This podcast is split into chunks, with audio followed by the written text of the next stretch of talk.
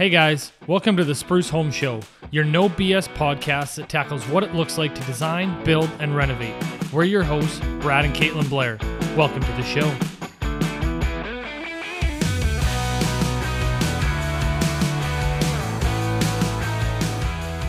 Hello, everybody. Good morning, good afternoon, good evening, whenever you're listening to this. Howdy. How we doing?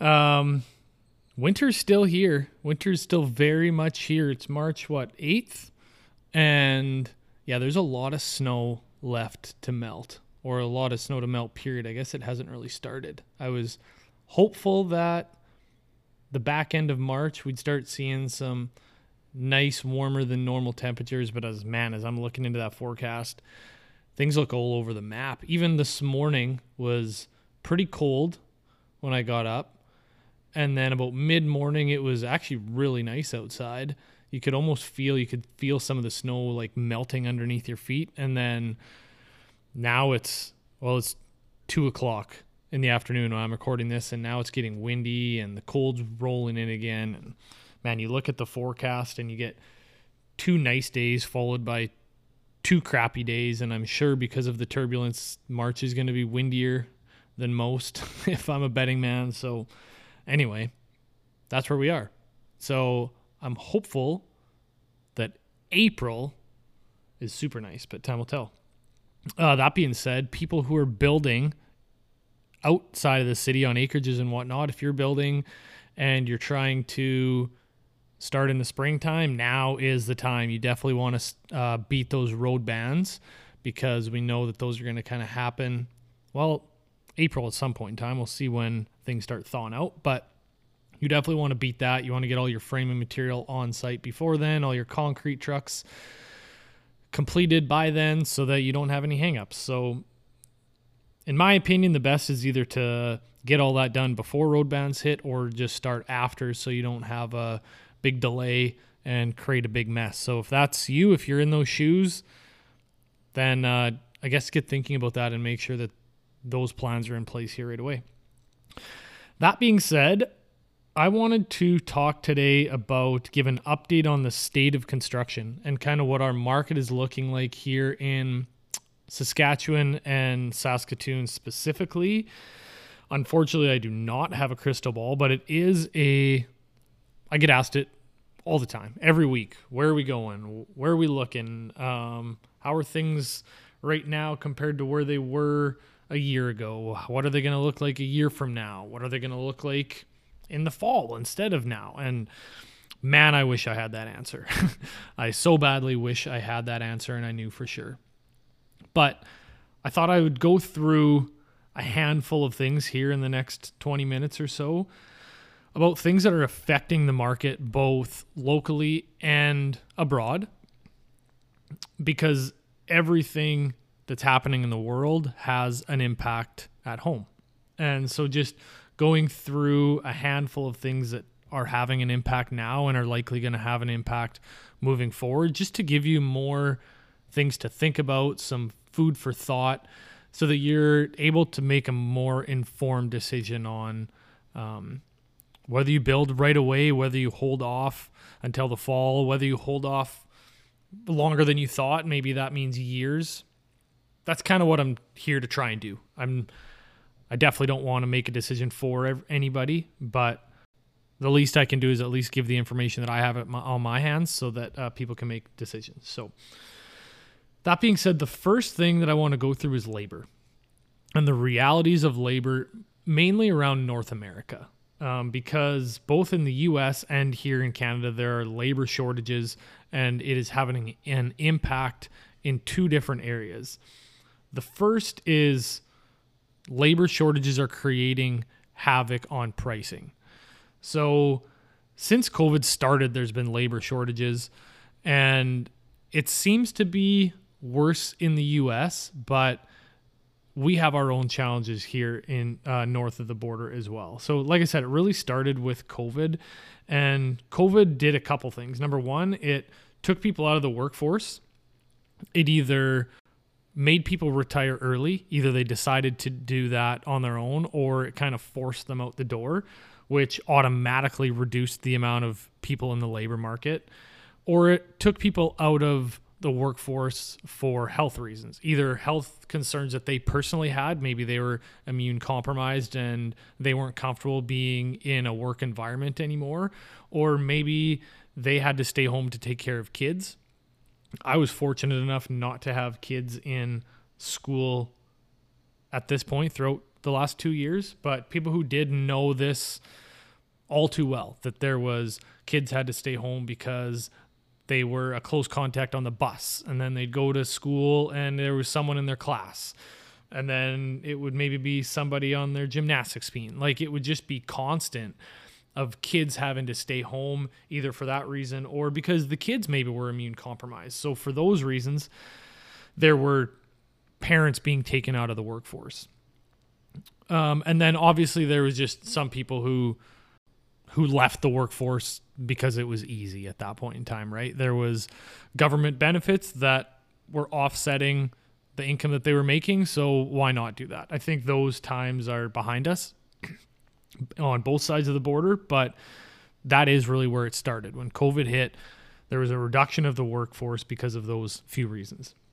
So you fast forward to today and we're definitely gaining jobs back. We're we're definitely not at the shortage that we were, but there's still this trend um, away from lower paying, inflexible jobs towards a demand for more flexibility and higher pay. Everybody always wants higher pay, so I don't think that's uncommon. But the one thing that COVID brought on that we didn't have in the past is the abundance of flexible working schedules and flexible working locations that we just didn't have before.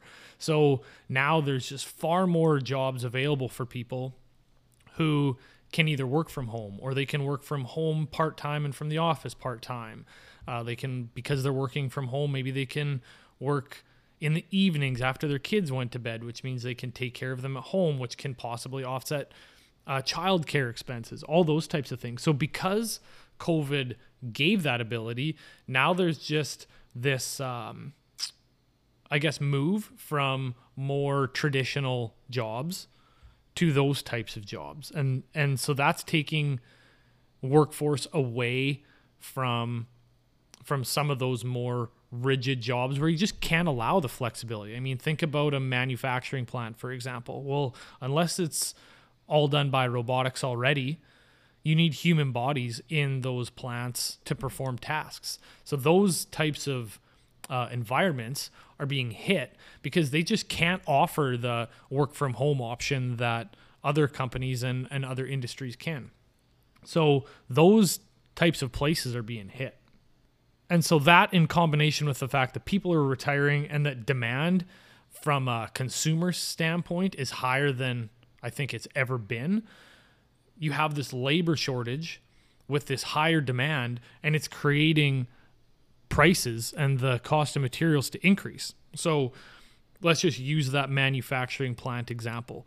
So now you have less a, a smaller labor tool oh, excuse me, you have a smaller labor pool to choose from. You have people demanding higher wages because they now sit in the driver's seat um, because demand is a, at an all time high. And as a manufacturer, you can't produce goods as fast as they're going out the door. So the only option that you really have is to increase prices to try and lower demand so that you can just play catch up. So that's how the labor shortage is impacting the construction industry is that um, from a material standpoint, material pricing is going up, and that's one of the reasons. One of the reasons is labor shortage. The other thing that labor is impacting here locally is not necessarily price of labor. I haven't personally seen some like large increase or dramatic increase in the price of labor here in Saskatoon, but it is definitely affecting timelines. We, I mean, I've talked with a few people even recently about this that we're trying to hire contractors just for like kind of odd jobs around their houses. And they were, one guy told me it took him uh, six weeks just to be able to get an electrician into his house to even look at the job, let alone come in and actually do it. It was a smaller job. He just wanted um, like a handful of pot lights installed and some switching. So it wasn't huge. But just to get somebody in to look at it, it took him six weeks. Um, and then they ended up coming a couple months later as they could just kind of fit them in. So people that are in those scenarios that are more like kind of one-off smaller jobs get put to the back burner. And even people like us we use the same trades over and over and over again. Admittedly it's getting difficult for us to hold timelines for a multitude of different reasons. Number one all the trades are busy. They're swamped. They have there's they're trying to be in a million different places at once and they're trying to hire staff um, to keep up. And the labor pool here is small also. So for us, it's mainly affecting timelines. Um, if people are away, if they're sick, then that just backs up production altogether and that can have a domino effect or a snowball effect. People still are going on vacation, taking time off. So all of those things are having impacts on timelines more so than costs so far um, here in Saskatoon. But that being said, I don't I actually I don't see that moving forward. I if this demand continues and our area stays as busy as it does, it's only a matter of time before prices are impacted. And that's mainly because inflation continues to happen. And as inflation continues to happen, the people that are hit the hardest with, with inflation are people on the lower income spectrum. So as that's happening, those jobs are going to start paying more as people's pocketbooks start getting hit. And that's when we will see labor increases here in Saskatoon also. So I would say that's that's probably the labor story is here locally. It seems right now to be more um, timeline based, but on a more North American scale, it is affecting material pricing.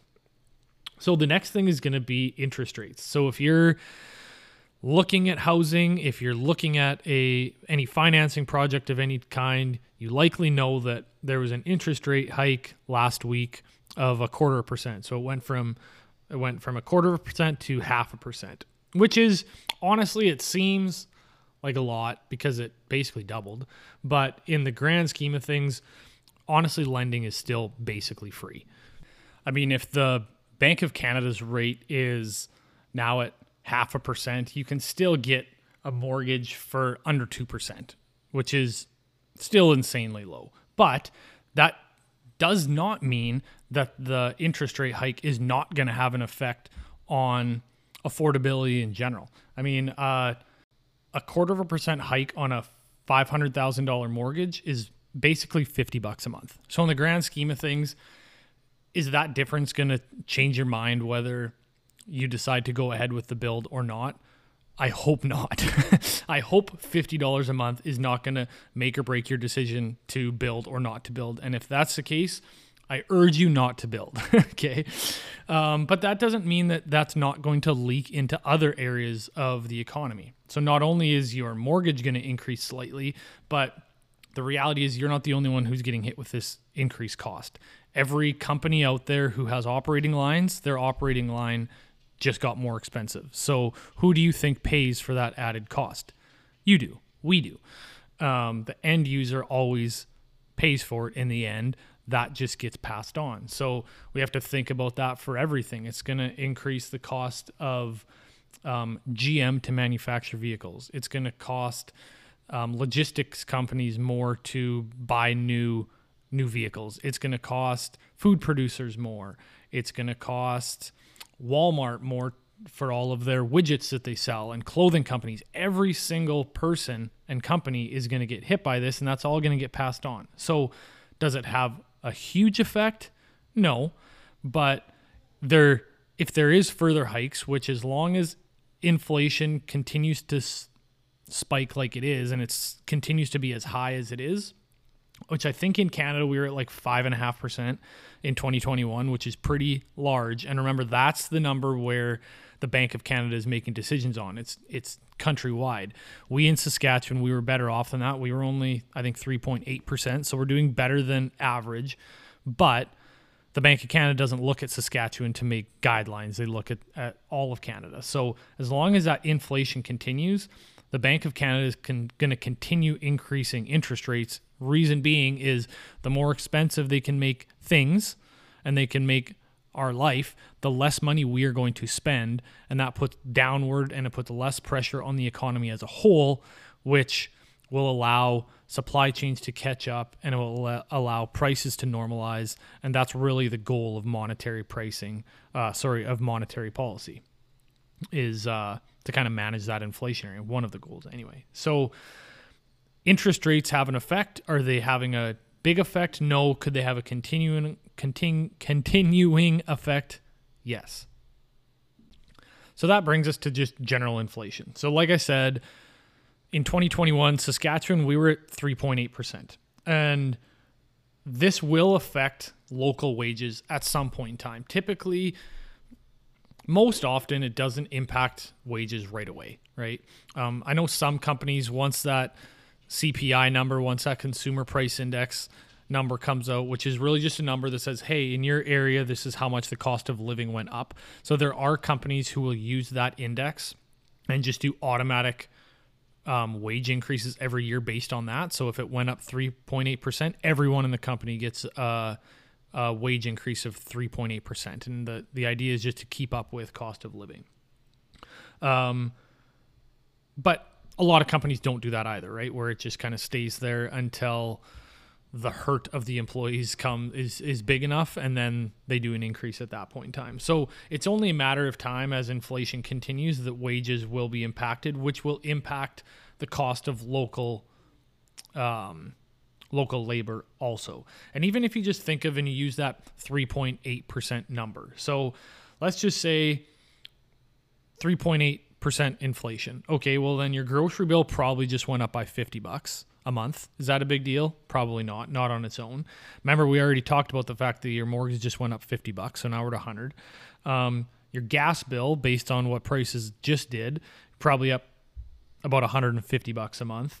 Clothing, you go to in the in the spring, you go and get your kids some summer clothes, and they probably cost an extra 50 bucks than they did last year. Um, so all of these things add up, and for some people, will it matter? Probably not. Will it suck a little bit? Yeah. But for some people, a large amount of the population lives paycheck to paycheck. That's going to make a difference. They're going to have to make some decisions. They're either going to have to change their kind of life style expectancy. Um, they're going to have to to make more money to offset that. And I think it's probably a combination of both for the most part. But the point being is that as inflation increases and everybody's costs of living go up, wages have to go up with it in some form or fashion. Um, I know they typically don't match, but for the most part, they do go up, which is going to over time increase the cost of construction and housing. The other thing that has an impact is world events. And obviously, there's a massive world event going on right now between Russia and Ukraine. I am far from an expert on the global impacts that this war could have or will have. And i i mean i know that there's lots out there that you can read that may or may not come to fruition but the reality is is uncertainty always creates a little bit of volatility because everybody's kind of sitting on their the edge of their seat a little bit. But i know what we do know is it's already dramatically increased the price of oil which is hitting all of our pocketbooks. Um, gas is already as expensive enough, and now we throw this in, and I think today it was almost a buck sixty a liter, is what I heard this morning. So that doesn't that not only affects us personally as we're driving around and taking kids to school and hockey and dance and all of that. Traveling in the summer, if this extends out, then that's going to be higher gas bills to go to the lake and tow the trailer and all that. But it also impacts everybody around the world in terms of shipping costs, right? Well, now if you're sending goods from China to Florida, I guess you go to California, I suppose. But either way, if you're going across the ocean, imagine what the impact of fuel is on their cost. Imagine if you are shipping things um, by truck from the US up to Canada, the added cost that is on freight there. There's already enough logistical issues and supply chain issues in the world today that now there's going to be added fuel costs also, which is just like something else to add to the bin. Again, on its own, is it a game changer? No. Does it is a little bit of a headache? Of course. It's just something else to add in that bucket that will likely have some added costs going forward until this whole thing gets sorted out. And honestly, even if it gets sorted out, do we really think that we're going to go back to buying Russian oil and that the markets are just going to go back to normal the minute that it fizzles out? Probably not. These sanctions are probably going to go years. And so it's as North America, we're probably going to need to rethink how we buy oil, how we I mean, you guys know where I'm going with this, but we need to rethink it. And is that going to be a one month or a, or a two week process? No, it's going to be years. So all I'm saying is that there's uncertainty in the market around this war. Um, but oil right now, because it's fresh and it was fast, it's a perfect example um, of what uncertainty can cause. So, um, I guess I think the last thing that I'll touch on is it kind of goes in the opposite direction of all these potential added costs, and it's the effect of what easing COVID restrictions could have. And again, it's one of those things where I wish I had a crystal ball, but COVID really changed people's behavior. People are now obviously working from home much more. People are sticking close to home dramatically more and not traveling. People are more cautious. They don't go out as much. They are not not going to restaurants near as often as they did. They're maybe taking lunches to, to the office instead of going out for lunch with colleagues. You know what I mean? Like it just changed behavior. And I'm really curious to see once these, now that the COVID restrictions have eased and they continue in other places of the world, how is that going to change behavior? Are we going to like automatically go back to how we were? Or are we never going back to where we were? Or what does a transition look like? Um, like, will travel increase again here right away now that it's easier to travel and we don't need PCR tests anymore? We just need antigen. And then obviously, eventually, we're not going to need that either. Like, will travel automatically be back? Or are people like never going to travel like they did before or somewhere in between? What's the office dynamic going to be? There is obviously way more working from home, and there's some camps who say that it's never going to go back to how it was. There's always going to be these work from home jobs. And there's other camps that say that it's going to go back to exactly how it was. But I don't know. I think that it's going to be some combination. But how that office dynamic ends up playing out will actually have an impact on housing. One of the dramatic, not dramatic, one of the major um, driving forces behind housing demand recently the last couple years has been the fact that there has been more people working from home and they as they had it there was nowhere in their house to work from that was nice to work from. You know what i mean? Like there was either noisy kids they were working at the kitchen table so they had to clean up before they had to clean up after there was no flexibility. Um, they were constantly looking at their mess so they wanted more space and like a dedicated place to work from. Well if the office office dynamic kind of changes back to how it was or at least trends that direction, does that demand exist anymore? Or at least does it exist like it does currently? And and how does that impact the market? Does that help ease demand so that it can help um, prices come back? And same with the travel thing. Like if people are automatically going to start traveling way more than they have over the last two years and it's going to go back to kind of quote unquote normal then that's dollars that are being spent in different industries now. So if those dollars are being spent outside of the construction industry, that means it's going to give some opportunity for manufacturers and supply chain and builders to kind of relax and maybe that helps pricing come down.